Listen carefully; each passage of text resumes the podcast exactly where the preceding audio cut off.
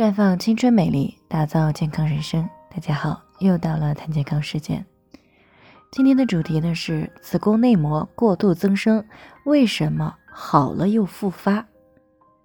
昨天呢有听众过来咨询，说自己三十七岁了，之前呢有过子宫内膜过度增生的情况，后来呢调理好了，可是最近呢月经迟迟不来，一检查呢又出现了内膜过度增生的情况。他不能够理解，明明已经好了，为什么又出现了这种情况？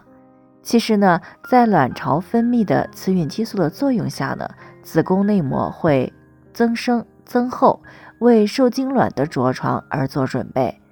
那么，当没有受精卵形成的时候呢，内膜就会脱落，形成月经，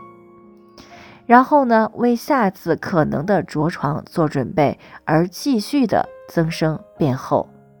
那这种规律的周期性的子宫内膜增生属于正常的生理过程，但是如果当体内因为炎症、内分泌紊乱或者是外来激素的刺激之时呢，会让子宫内膜失去规律的生长，一直呢处于一个生长状态，那这样呢便会破坏了子宫内膜内部的平衡状态，那会表现出来功能性的子宫出血的情况。比如说月经不调、不规则的出血，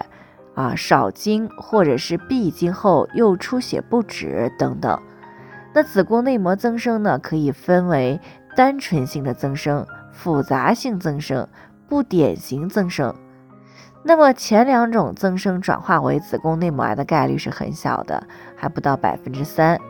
而不典型增生转化为子宫内膜癌的概率呢，就比较高了。啊，相当于是癌前病变了。所以呢，一旦遇到了子宫内膜增生这种情况的时候呢，是一定要引起来重视的。那么你可以通过做诊刮手术啊，送了病理检查来确定是单纯性的子宫内膜增生，还是出现了不典型增生的情况，然后呢，再针对的进行干预和处理。那么绝大多数的单纯性子宫内膜的增生呢，啊重在调理，但是内膜增生并不是因为子宫内膜本身引发的问题，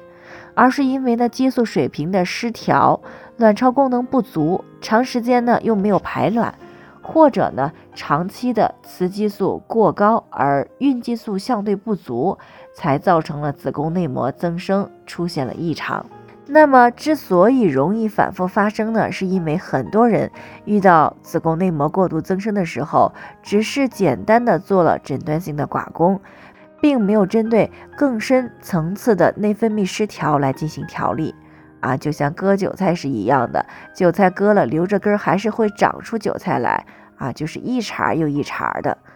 那正是因为如此呢，临床当中才会经常的遇到反复出现因为子宫内膜过度增生啊，然后诊刮了好几次的人。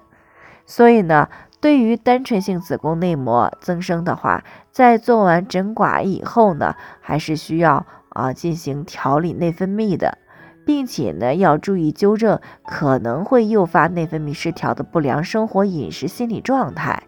那只有这样呢，才能够避免反复的出现子宫内膜过度的增生，降低子宫内膜癌的发病率。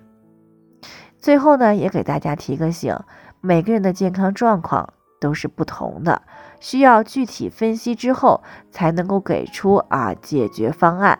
那如果你也有健康方面的问题想要咨询的，可以关注微信公众号“普康好女人”，普黄浦江的普康健康的康。添加关注以后，回复“健康自测”，或者呢直接拨打四零零零六零六五六八咨询热线，那么你就可以对自己的身体呢有一个综合性的评判了。健康老师呢还会针对你的情况做一个系统分析，然后给出个性化的指导意见。这个机会呢还是挺好的，希望大家能够珍惜。今天的分享呢就先到这里，我们明天再见。